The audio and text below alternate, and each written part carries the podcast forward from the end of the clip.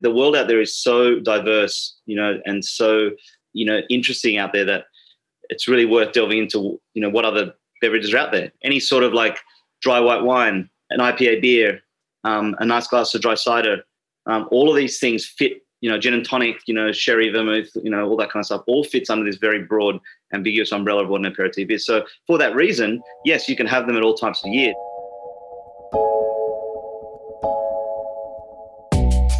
There's nothing more social than sharing a spritz with friends, and Spritzing Hour shares the stories of those who bring us together over great food and drink.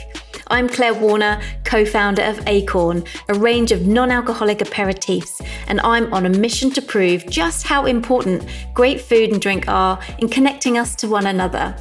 I want to expose the bitter truth from the rule breakers and game changers who are turning the table on traditional food and drink culture and reshaping our social lives for the better.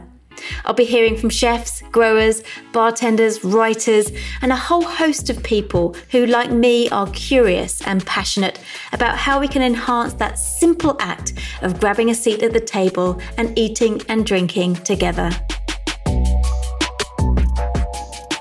Welcome to Spritzing Hour, a brand sparkling new podcast where I'll explore how life's simple pleasures can bring us closer together.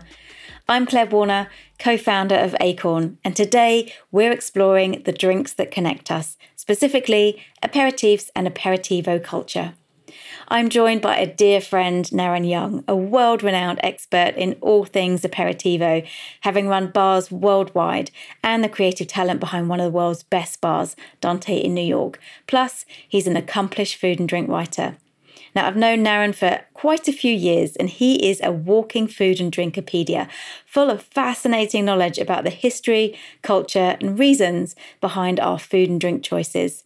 When I wanted to know more about the types and styles of drink that connect us, I knew immediately who to turn to. This conversation is a whistle stop tour of European and American food and drink culture, and I was really thirsty for a spritz by the end of it. If you've ever wondered why some drinks seem more social than others, you'll discover the answer and more throughout our conversation. May I suggest you pour yourself a spritz first? Enjoy! I'm joined today by my dear friend Naren Young, who is a world renowned expert in all things, just all things. Everything. Everything, but particularly aperitivo and aperitivo culture, having run bars all over the world and is the creative talent behind the world's best bar, Dante, in New York. And also an accomplished food and drink writer. So I'm a bit nervous, Naren, to be interviewing you uh, in this way. Um, but anyway, welcome, Naren. Thanks for joining us today. Thanks, Claire. Pleasure to be here. On our menu today, we're going to be tucking into the concept of how, why, and when drinks can connect us. And I think it's a, a, great time to be talking about connection in this way, seeing as we're living a super disconnected life right now. Obviously, you're in New York, so it's one of the great things about Zoom that we can connect in this way. But generally, we know that we've been living quite disconnected lives over the last nine months or so. So it's nice to be able to talk to you about this topic, which is very dear, obviously, to Acorn's heart. So, what is it, do you think, Naren, about aperitifs that that feel well, for me, they feel inherently social, right? They're the drink that sort of like we get together with friends and spritz over brunch or lunch or into the early evening. What what do you think about what is it about aperitifs do you think is so so social, so social? Um, yeah, unless you, unless you disagree and you think that they're not a social drink at all. No, no, I for sure think they are. I think you know we, you know, when you look at the kind of the very broad history of aperitifs in Europe, they're very convivial, you know, and they're very much a communal style of drinking. You know what I mean? So a lot of people they're meeting groups, you know, at, at, bars and restaurants and stuff. You know, probably not so much right now, but you, you know, you get you get my point. Um, where you know, I look at something like maybe in the US where I've been living for the last, you know, 15 years. And it's more, you know, it's very normal, I guess, for people to go to a bar restaurant, drink on their own and stuff, not in a, in a depressing way, but it's just, it's very normalized where you don't see as much of that in Europe. I know I'm generalizing here, but it's much more common to go to a, an outdoor cafe in Milan or Paris or somewhere and, you know, people in their groups enjoying whatever the local kind of aperitifs are. And each country has their own traditions, of course, but which we can get into later. But you know, I think they are very social, you know, and I think that's part of the beauty of them that they kind of create this kind of like, I don't know, this kind of glue that kind of brings a lot of people together, you know, at, you know, at the to kind of kick off the night, you know. And one thing I think is really interesting, which was pointed out to me a little while back, was that in America we have this idea of happy hour. You know, a lot of countries have their own traditions of it, but here it signals the end of the day. Right, you go, you finish work, you go to the local pub, and you'll get fucking, you'll have a few drinks or drink, you know, maybe get wasted during happy hour, and you'll head home to, to dinner or whatever, you know, head home to your family or whatever it is that you do, you know. But where in Europe, it's much more it signals the start of the evening. And that's quite a very important distinction where people use that time, you know, as a very much an intrinsic part of their day. You know, it's very mm. much a ritual. And that's kind of more a celebratory time to get the night going as opposed to let's just go and get hammered at the end of the day and then see what goes from there. Yeah, yeah, hundred percent. Yeah, I, I remember when we talked about this when I saw you. I don't know how long ago in New York, and that that distinction for me, I hadn't I hadn't made that connection before, and it's in it perhaps also explains a little bit about the relationship that we have to drinking in countries where the destination is to get drunk versus the destination to to drink in Europe is more about coming together and being social and just the, the pure joy of being with one another rather than the pure act of drinking the drink right? It's more about the people that you're surrounded with than the drink itself. Yeah i completely agree. I think that you know in europe it's you know dare i use the words like maybe more civilized or more elegant um, much more um, slower and appreciative where in maybe particularly in some parts of the us it's just like let's just get to the end of the day, let's get hammered and let's, let's kind of wake up and do it again tomorrow. Where there, it's just a bit more social and a bit more, yeah, it's a bit more relaxed. And I, and I really enjoy that kind of philosophy. And that's kind of something that I try to bring into each bar that I kind of do as well. Mm. Well, that's a good segue into um, how you got into this sort of wonderful world of food and drinks. Can you give us a little bit of background?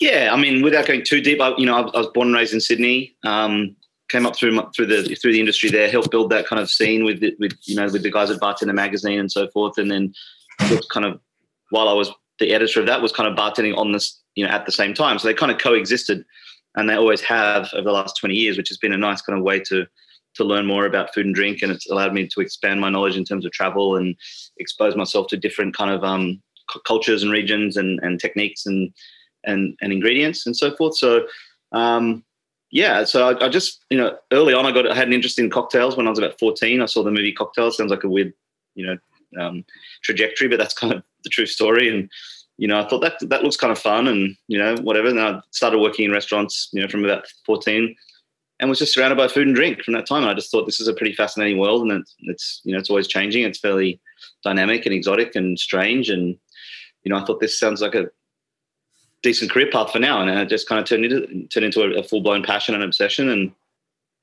that was pretty much it. Moved to New York about 15 years ago to kind of you know discover what this city had. It was kind of the pinnacle. That in London, I guess, at the time were kind of like the two places you could go for the very the very best. Luckily now we have cities all around the world which have incredible bar bar scenes, but at that time those were probably the two leading lights. Um, and most people, you know, I'd done a little bit in London uh, about a year, but most people most Australians tend to go to London, so I found it a bit a bit too easy, you know. So I wanted to do something a bit more difficult, and I thought New York sort of provided that kind of that that inspiration and that journey to be around people like Dale, Dale DeGroff and Gary Regan and David Wondrich and Audrey Saunders, all these names that I'd read about, mm.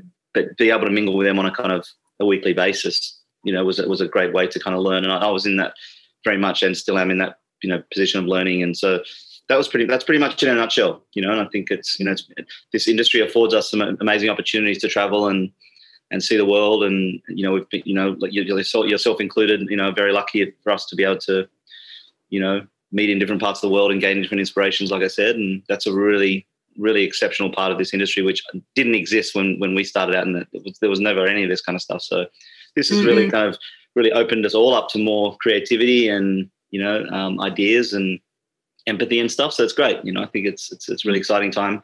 You know, not right now, but you know, up until recently, and hopefully we'll get out of this and we'll we'll get back to a, a world where we kind of you know live that life that we really enjoyed as well. You know. Yeah, hundred percent.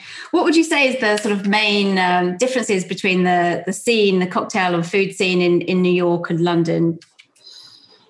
Um, that's a good. That's a really good question. Um, you know, for a long time, I you know I think that um, you know New York, you know New York does very well at all levels of cuisine. I think in terms of um, different, you know, you know, cheap, middle, and and and, and high end. Where when I was living in London like 15 years ago, it was basically either the the kind of the cheap and the very high end, you know, like the Michelin star. And I think that the London food scene right now is just like so incredibly amazing. You know, in the last sort of 10 years or so, it's just really come on leaps and bounds. And I just think it's it's epic. I love eating out there. Um, so I think finding differences these days, particularly with the rise of, you know, the use of the internet and these this zoomy zoom world, I think that you know the, the, differences are getting smaller and smaller. You know, and I don't mean that in a bad way. I think it's just you know, mm-hmm. you know, there's so much more information and inspiration out there for people to kind of get hold of and grasp. And you know, I think that's affecting chefs and bartenders and you know brand people like yourself. And you know, I think it's just been a really positive thing for us all to be able to share these ideas. So mm. I think that yeah, the differences for me are you know people often compare the two. I'm not really sure how to compare them anymore. I just think they're both great food and drink cities. They each have their own you know pros and cons, and I just think it's they're both really exciting. Yeah, yeah, hundred percent. Well, let's get into um, aperitivo and aperitifs. Yep. And um, I'm going to admit, you know, the first time that I ever heard the word aperitif, I did think that someone was asking me for a pair of teeth. I don't know if that's like my South London accent, but I was honestly confused by what I was being asked of. Like, what is a pair of teeth? Is it a strange cocktail that I haven't heard of before? And even now, when I hear it, and I obviously have a brand which is Acorn aperitifs. Even now, I hear aperitifs. But you know, what is this strange word? Because you know, for a lot of people, it's it still sounds so exotic and unusual. What what, does it actually mean? Aper- aperitif, not aperitif. yes, well, this is coming from you know your your you know the high point of your cuisine 20 years ago might have been a chip butty or something. You know what I mean? So, true, true story. Beans on toast. hey, nothing wrong with it. No judging here. No judging here. But um, you know, I think that um, it, is, it is a confusing, ambiguous um, world, aperitifs, but it, which is kind of, I guess, has been the hardest part of pushing this category forward is getting people to understand exactly what it is.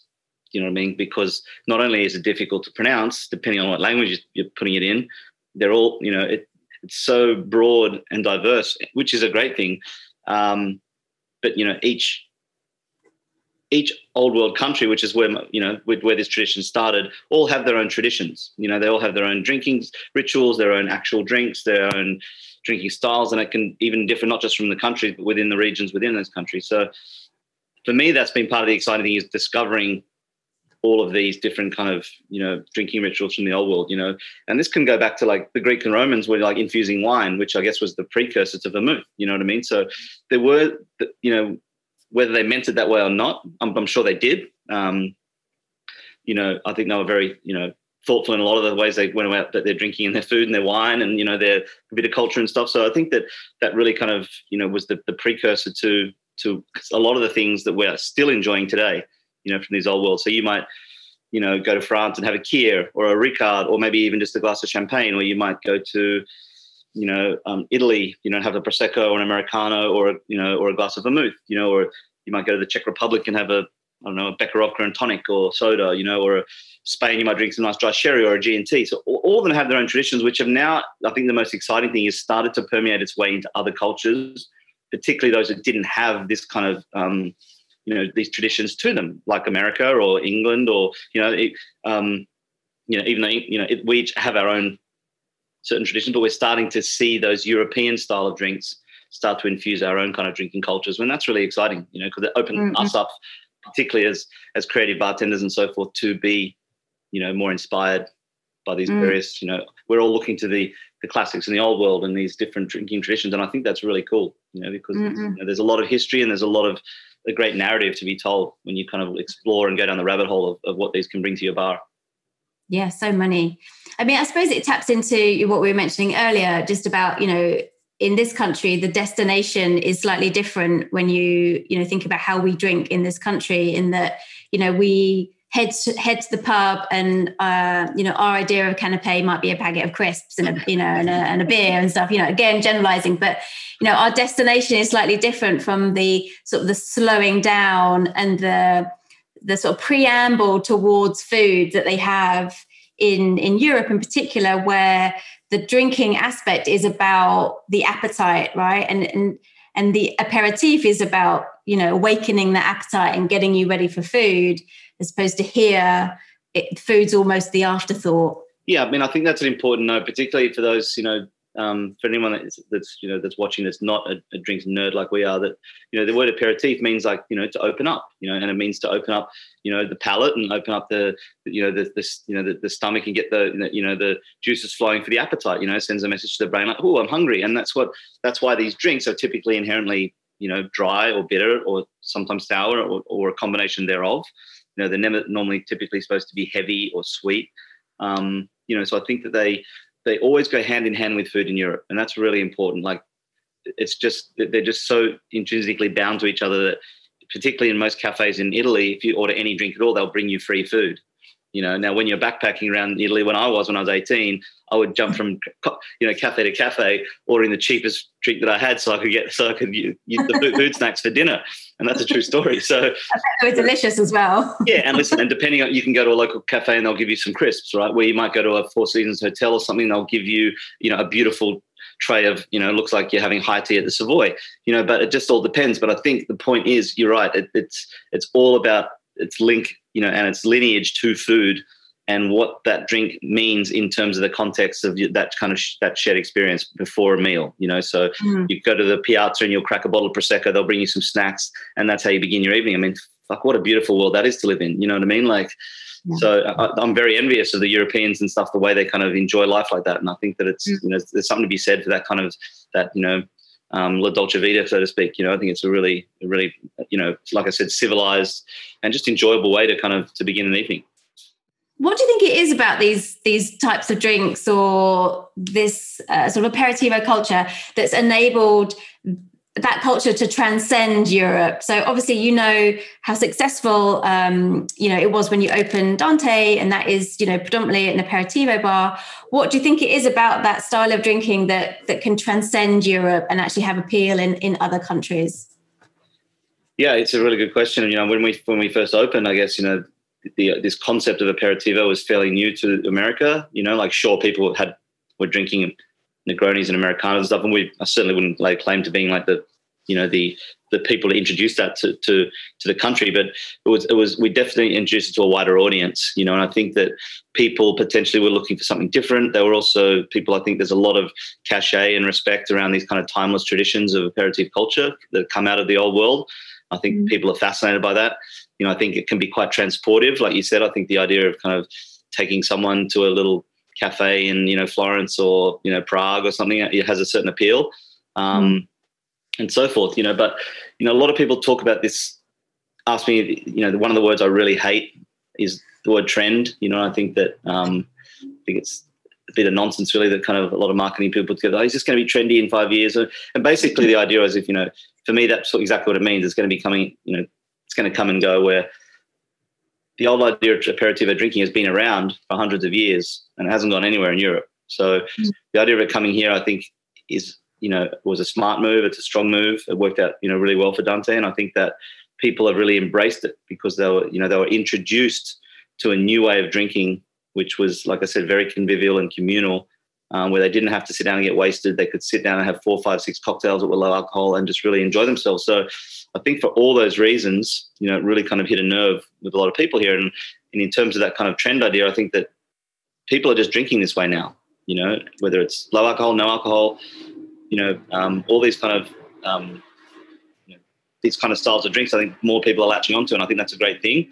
And, it, mm. and I don't believe it is a trend because I just think it's going to be here forever because people that just, that, you know, I, I wouldn't necessarily call, I wouldn't call it healthy drinking. I'll call it healthier drinking for sure you know, drinking something that's low alcohol and no alcohol is certainly healthier than um, drinking something that's high booze and high sugar and so forth.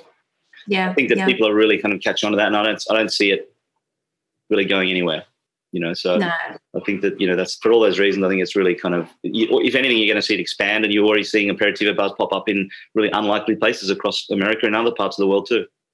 Yeah, yeah, and I think um, like as you mentioned, you know, the the, the flavor profile of the drinks lend themselves to um, lower and no ABV drinks, right? So people feel as though they're having an experience of something complex, multifaceted, with all those sort of bitter botanical flavors, and still the ABV is lower. And perhaps, do you think that's something that's driving the popularity of of those styles of drinks? I think so. I mean, I think at the end of the day, people like drinking, right? A lot of people like drinking. So, you know, I also think that more people cotton on to the fact that maybe being drunk is not necessarily a good thing or a nice thing. Drinking is a lovely thing, and I and I really enjoy drinking. I don't like necessarily being drunk, but I think I like the idea of drinking and like conviviality of like the flavor of it. So, for people, if they can sit around and drink more drinks that are low alcohol that are still you know that are that are healthier for them and and doesn't kind of you know get them really inebriated, then that you know hopefully that's a good thing. You know, obviously from a business point of view, to the bottom line is obviously very you know can be very lucrative as well. But from a health perspective and just from a general like wanting to you know enjoy these style of drinks, I think that's why people have also kind of you know shifted towards drinking them as well. You know, it's a really great scene to be sitting outside and watching people drinking a whole range of spritzes and highballs and you know, you know, Americano style drinks and champagne style drinks and no alcohol drinks. I think it's a really and the kaleidoscope of colors that you see is really kind of you know, um, you know, it's really captivating. So I think that's really mm. kind of definitely created a, a, sense of curiosity for people that um, is only getting stronger. You know. Yeah. Now, probably the most ubiquitous of these drinks, I would say, is the spritz. Um, and we've got to talk about the New York Times piece that that was released. Was it last year, where it talked about the spritz being not a good drink? Do you think um, do, do you think the spritz attract a certain level of snobbery unnecessarily or unfairly so? I think so. You know, I think that you know, um, listen, I love an Aperol Spritz as much as the next person. I think it's a super refreshing drink. You know, like people can hate on it all they want. You know, but I think generally people want to attack popular things you know, but things that are successful, you know, I mean, it's a, that's just a fact of life, but it happens, you know, but, um, I guess my, my theory is always with these kind of drinks that are fairly ubiquitous or, um, you know, that I guess become part of popular culture is how can, how can we, or how can I make the best version of that drink that someone's ever had? So okay, mm. maybe it's just a simple like maybe we add a dash of salt to the Aperol spritz. Maybe there's a dash of orange bitters in there to take off the sweetness. Maybe we put the green olive in like it's traditionally served with. All these things that can really elevate that drink to be more than what people have come to expect from it. Um, you know, as this kind of like just fruity sugar bomb, you know, on, and that can go for several drinks. So whether it's an espresso martini, which I freaking love, but how do we make that the best version that someone's ever had?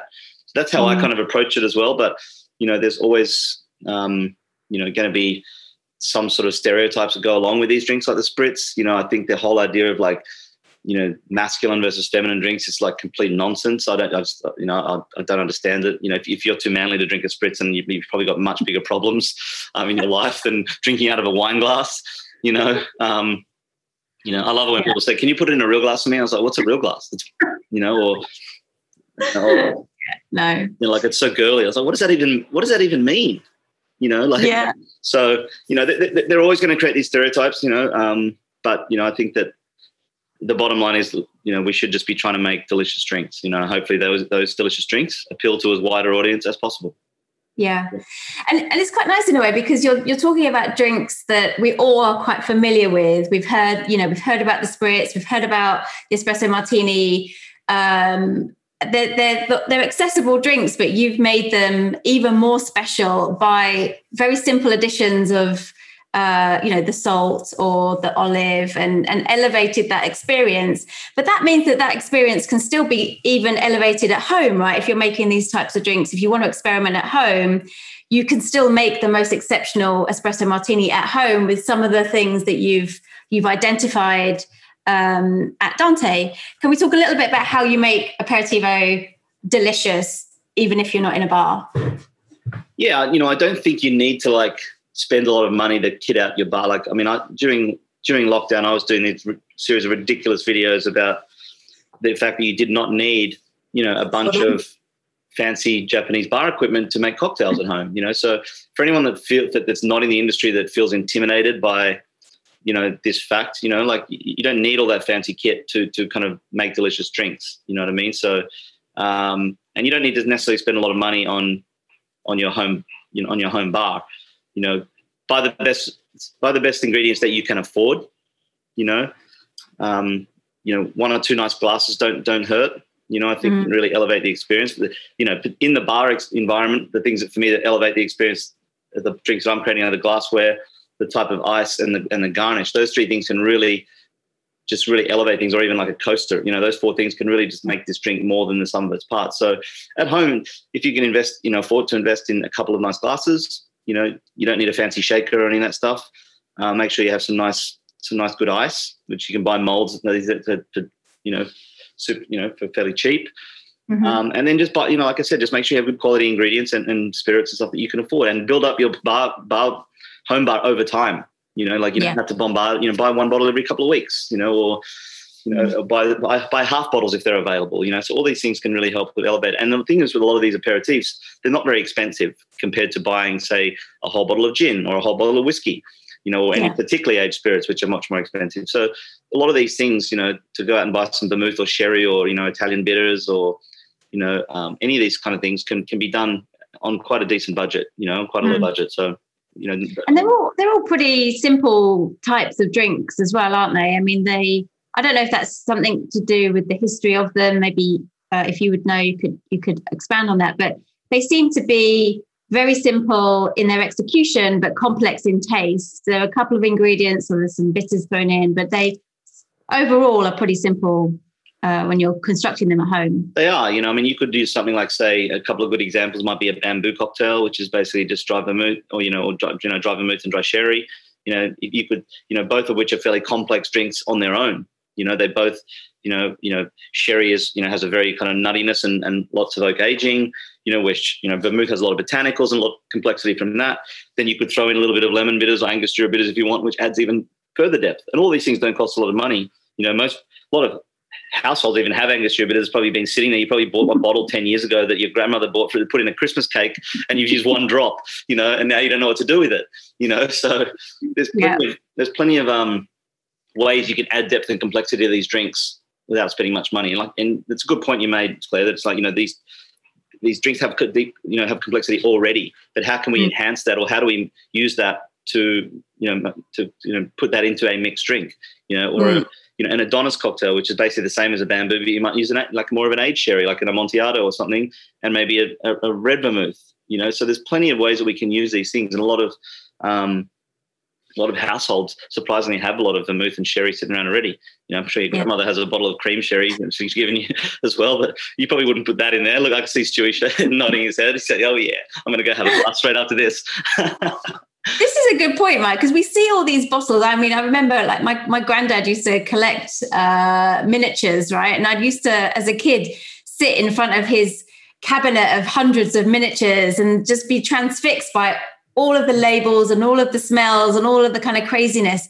And it's it is intimidating when you think about all of these very alien types of drinks that we might not have grown up with or we don't recognize the labels and you know what what do you do with them and i think the first thing to say is like taste them you know yeah. taste taste and see what they taste like and you know nothing wrong with a splash of soda in there or you know splash of lemonade if you want to sweeten it up or something but you know don't be intimidated by the labels that you might not recognize because we've not grown up with them, right? Yeah, for sure, definitely. And just keep in mind, some of these drinks, you know, are, you know, aperitifs are essentially, you know, treated like should be treated like wine. You know, so make sure you're keeping your vermouth closed and in the fridge. Same with your sherry, your dry sherry. So, you know, if you keep it on the, if you've had it on the cupboard for months, you know, um, chances are it's probably, you know, going to taste a little oxidized or rancid. You know, and that's just through people maybe not knowing, like a lot of, you know, you know, amateur bartenders, you know, like not professionals, I should say, you know, home entertainers not knowing the difference. So just make sure you keep those in the fridge and it'll really, you know, you know, make sure they're keeping nice and bright and fresh and, you know, for your drinks. Yeah. Also, uh, shamelessly, I will say that Acorn too should be kept in the fridge once open to keep it bright and fresh. So thanks for letting me sneak that in. Um, so look, you're you're in New York, we're in London. It's getting kind of chilly now. Yep. Well, we think of aperitifs, aperitivo as the drinks that we have for summer, but do they have any, any sort of role to play in sort of drinking during colder months like Thanksgiving or Christmas? You know, can we spritz throughout colder months, for instance? 100%. You know, and I think that when we think of classic aperitifs, we think of fairly household names, right? We think of like Negroni, Americano, Martini, Champagne, you know, these kind of things that are all dry and, and, and or bitter and like I said, open up the palate, right? But the, the world out there is so diverse, you know, and so um, you know interesting out there that it's really worth delving into, you know, what other beverages are out there. Any sort of like dry white wine, an IPA beer, um, a nice glass of dry cider. Um, all of these things fit, you know, gin and tonic, you know, sherry, vermouth, you know, all that kind of stuff, all fits under this very broad, ambiguous umbrella of what an aperitif is. So for that reason, yes, you can have them at all times of year, depending on what they are, you know. So yes, maybe something bright and fresh like a spritz or a gin and tonic, um, or a nice long, you know, refreshing Americano might be more pertinent to the warmer months but we definitely should not forget about them when it gets cold. You know, so a couple of you know things that I kind of I really am psyched about that you don't see too much is particularly when you're talking about Thanksgiving or Christmas. You know, you're getting out the roast turkey, the roast chicken, whatever it is, um, or you know, roast beef, whatever. I think dry lambrusco is a really underrated. Um, you know, not that sweet crap that our probably know, grandparents probably drank, but like proper dry, you know, bone dry, you know, lambrusco from Emilia Romagna, which goes, you know, if you bring that to a to a Christmas dinner, I'm telling you, you'll be like the the hero there. It's like one of the greatest under you know underrated food drink pairings out there, and it's really great as an aperitif. Um, you know, like I said, dry cider is really great. None of that mass-produced stuff they do in Ireland, you know, but like you know, proper, you know, French, um, you know, Spanish or sorry, English um, cider, you know, also works really well as an aperitif. You know, um, champagne I think never has a season. You know, I think that's yeah. you know, I think that's great all year round. Um, and then and then things like maybe it's like a Negroni but with some hard spices in there, like you know some cinnamon or nutmeg or clove or something that could be really nice. Maybe a dry Manhattan as opposed to like a sweet one could be a really nice kind of wintry kind of aperitif.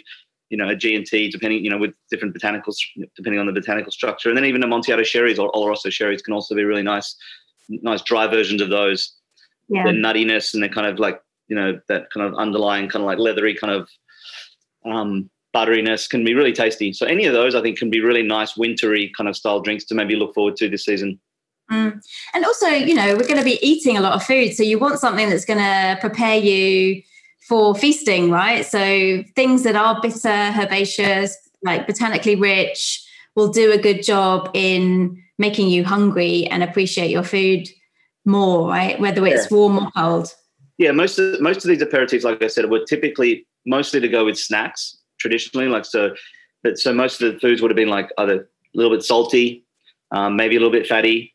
Um, you know, so a lot of these dry kind of style drinks would have been there to cut that fattiness and that saltiness. The saltiness is there, but it's great because it gets people drinking more, which is great, I guess, for for the for the business and the proprietors. And the fattiness really kind of that's why a lot of these like, you know, they say we're you know where it goes with what you know what grows with it goes with it. You know, so you know like these fatty meats from Emilia Romagna go really well with this Lambrusco because it's super dry and bone dry and cuts through some of that fattiness. So there's all the, you know, and same with like this, you know, the, the, the kind of Iberico and kind of down in Andalusia goes perfectly with the kind of sherries coming out of Jerez because they kind of cut that fattiness. So there's certainly a, a reason, science behind a lot of these, which I also find a really another fascinating part of this world is to learn about not just what the drinks are, but why they're drunk a certain way and the context in which they're drunk in their certain regions, you know, and how that is now started to kind of, you know, travel to all corners of the globe, and we're starting to appreciate that. And I think that's a really fascinating, fascinating narrative for us all to learn because now there's this, there's stories to be told when we're kind of either drinking in bars or serving guests in our bars, and I think that's really important. Mm. Yeah. I think you know we we um, you know we're always fascinated by food, and you know particularly I suppose the people that we come in contact with are, are very sort of like foodie focused. Um, and what lovely advice to say to somebody who's maybe a bit intimidated by the drinks to in fact say, look, you know, if you're really into your food, just explore a little bit around what drinks come from that same region or how those drinks are consumed as a way of just broadening our kind of gastronomic gastronomic repertoire. We're just not only focusing on the food that we love, but also the drinks that are created in those similar regions. Hundred percent. I mean, that's why I think things like Muscadet wine goes perfectly with oysters, or champagne goes with oysters, and you know, like you know, I love, you know, I love those little cute finger sandwiches with the with the crust cut off, you know, with like, you know, either something simple like I don't know, cucumber and smoked salmon, or like something poncy like fucking, you know, like um, caviar and gold leaf or some shit, you know. But you know, all those little like kind of those yeah, fine, like, fancier taste than me. yeah, but you know, like you got to have high tea or something, and you're like, I love having those things with a glass of champagne, or you know, or a nice dry martini with some like oysters or some chilled or raw seafood. I think is a is a really nice kind of um, you know is a really nice kind of combination. I always appreciate the drink more when I have food with it as well. I find it really difficult now to just have a glass of wine or just have an aperitif, you know, just have a spritz. I I now need to have something with it. Right. To, to, to, to complement it. You know, it's not just about the drink for me anymore. I'm like, where's my snacks? Yeah. Well, I think you appreciate both sides of it when you do it that way. You know, I think you mm. appreciate mm. the food more and I think you appreciate the drink more. Mm, absolutely. So, like, just in our last sort of section now, I'm interested to talk about, you know, more broadly this sort of idea of, of drinks that can connect us more meaningfully, or the or the concept in general of like how food and drink connect us. Um, we we often talk about, you know, being part of the hospitality industry, and hospitality is defined as the friendly and generous reception and entertainment of guests visitors or strangers. Now, obviously, this year it's been tough for us to be truly hospitable. Um, but do you know? Do you think that there is a role in um, in food and drink to help us meaning more meaningfully connect? Uh, well, I certainly hope so. You know, I think otherwise, what's the point, right?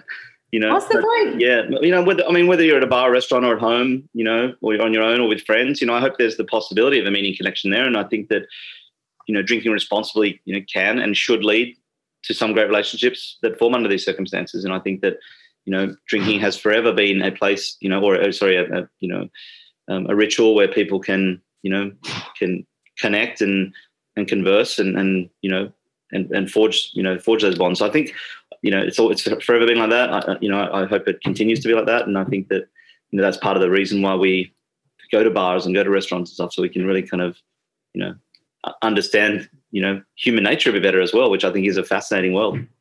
Yeah 100% it's interesting for me that um, you know you could you always feel you know i did a seminar a few years ago at tales where we talked about the anthropology of the of the modern bar and uh, we broke it down to be as simple as just the cheers theme tune you know it's where someone knows your name or it's where you can go and feel yourself and you know the role the, the physical manifestation of a bar or a restaurant is a place where you can go to uh, connect more deeply with other people right? You know it's we can have dinners we can have dinners at home but when we're in a restaurant or a bar environment something quite special i feel happens. There's an exper- experiential level to it that you might not otherwise find when you're at home which is why i think so many people are you know the, the, the fact that hospitality has been so devastated by what's happened in the last nine months has, has probably greater implications to our uh, mental health as well as you know our financial health. For sure. And yeah, i think that you know hospitality you know transcends all types of bars. You know it, it doesn't you know it's it's not exclusive to the five star hotel, hotel bars of the world. You know you can get it at you know a, a, beer house in germany. You can get it at a pub in you know at a pub in england. You can get it at a tavern in, in america you know. So this idea of hospitality was had always kind of transcended, you know, the venue itself. You know, so I think that um, it's really important that we understand, like you said, what the word actually means. You know, the difference between servitude and hospitality, and, and maybe make sure we're offering that within mm. the, the you know within the, the, four walls of whatever style of bar you work in, because it doesn't mm-hmm. matter, you know, whether you work at you know the Connaught, who are some of the absolute masters at it, to the local pub down the street you know, I think that that's you know that's really important that we understand that and that because that that's what that's what is um, will become, I hope, more important than ever as we get out of this. Yeah. And you know we're looking probably at a slightly different Thanksgiving or a slightly different uh, Christmas this year. What would you? What advice would you give for people trying to still be a great host, but perhaps like over Zoom or in a sort of like newly disconnected way? You know, I think that um, it's nice to always have some options, you know, in the fridge or in the in the wine cellar or on the liquor cabinet. You know, you can't be just like in a bar. You, you can't be everything to everyone, but I think to be able to offer people a little range of things when they come over when you're entertaining this year, and you know, maybe use that opportunity to introduce them to something new, whether it's you know a Amontillado sherry or a cool dry cider you found, or maybe some or the little bit of acorn you know, if they are, uh, if they, you know, if they something for everybody. Not everybody wants to drink. That's acorns right. got you covered. No, hundred percent. And listen, you know, a lot of people, you know, tra- are traveling. You know, they're traveling longer distances in a car these days because of like of flying and so forth. So you know, people are, are driving, and it's important that you know someone is um, sober You know, so all these things are super important. So having a wide range of things, and that's a good that's and you know that's a really important point to make sure you have options for you know for everyone. You know, make maybe the kids' options are more exciting than you know fucking a sprite or something. You know, so you know I think that having that and and just like you know making sure that yeah there's a nice range of whether it's bubbles and just some interesting things, and I think that's a nice way to open up other people's worlds that maybe don't live and breathe the kind of the you know the, the drinks world that we do. Um, if it's someone that's not in that world, that they can really kind of get exposed to that is great. Yeah, no, it's so it's so important that you've got yeah that you you make it easy for yourself, right? If you're hosting and um and, and even if we're hosting, you know, remotely, you know, you still want it to be you don't want to be a slave to the the cooker, right? If you want to be able to do a Zoom with your friends and family. So maybe it's just about keeping it simple and making it, you know, easy on yourself. Yeah, and I think as we talk about conviviality and, and you know this kind of communal drinking, I mean, nothing symbolizes that more or has over the last three or four hundred years than the bowl of punch. You know, so having a nice great bowl of punch there with a big chunk of ice in there, and you know you don't drop that in until the guests just arrive, and it just sits there for an hour or two. It doesn't, you know, and that's a nice kind of convivial way to kind of people to enjoy that. You know, you can have a non-alcoholic one, an alcoholic one. You know, so there's plenty of ways you can be creative with that and make it look super pretty, and you know that's a nice kind of you know a nice way to kind of take the pressure off everything else that's on you, whether it's cooking and socializing and all the things that go with those kind of stressful holidays. So um, mm-hmm. to make that as easy as possible with something like the punch, you know, or some pictures or something, you know, is, is a really nice, easy way to do things. Yeah, hundred percent. Um, so, last question for you: If you were to be spritzing with anybody, alive or dead, who would uh, who would you pick? Um, God, that's a good question. Well, I think if I don't say Kimiko, I'll probably get in a lot of trouble. yes, the wife would uh, have something to say, I think. Oh man, you know that's a tough one. I just think I just want to get a bunch of friends together, like at your wedding, and just like just sit around a pool with a whole bunch of friends and just like you know, or sit in the pool and just have some spritzers. That would just, God, wouldn't that just make our year or next year? You know, so um, yeah, that's a good question. Too many people to name, really. I mean, you know, if if it's someone that's not in my close circle that uh, you know that I would love to always have a drink with, I would love to have a drink with Barack Obama.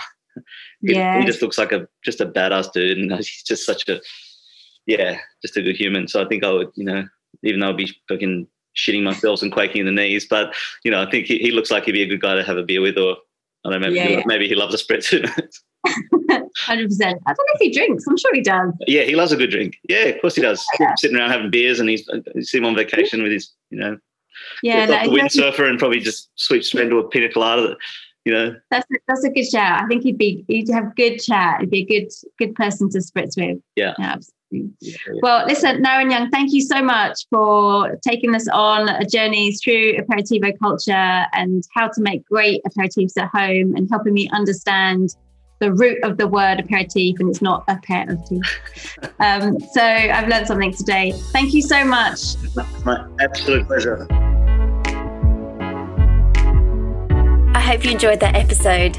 Join me next time when I'll be chatting to Claire Ratinon, organic grower extraordinaire, about her journey from Brooklyn, making Emmy award winning documentaries, to East Sussex via Hackney, and what she discovered about food, love, and herself along the way.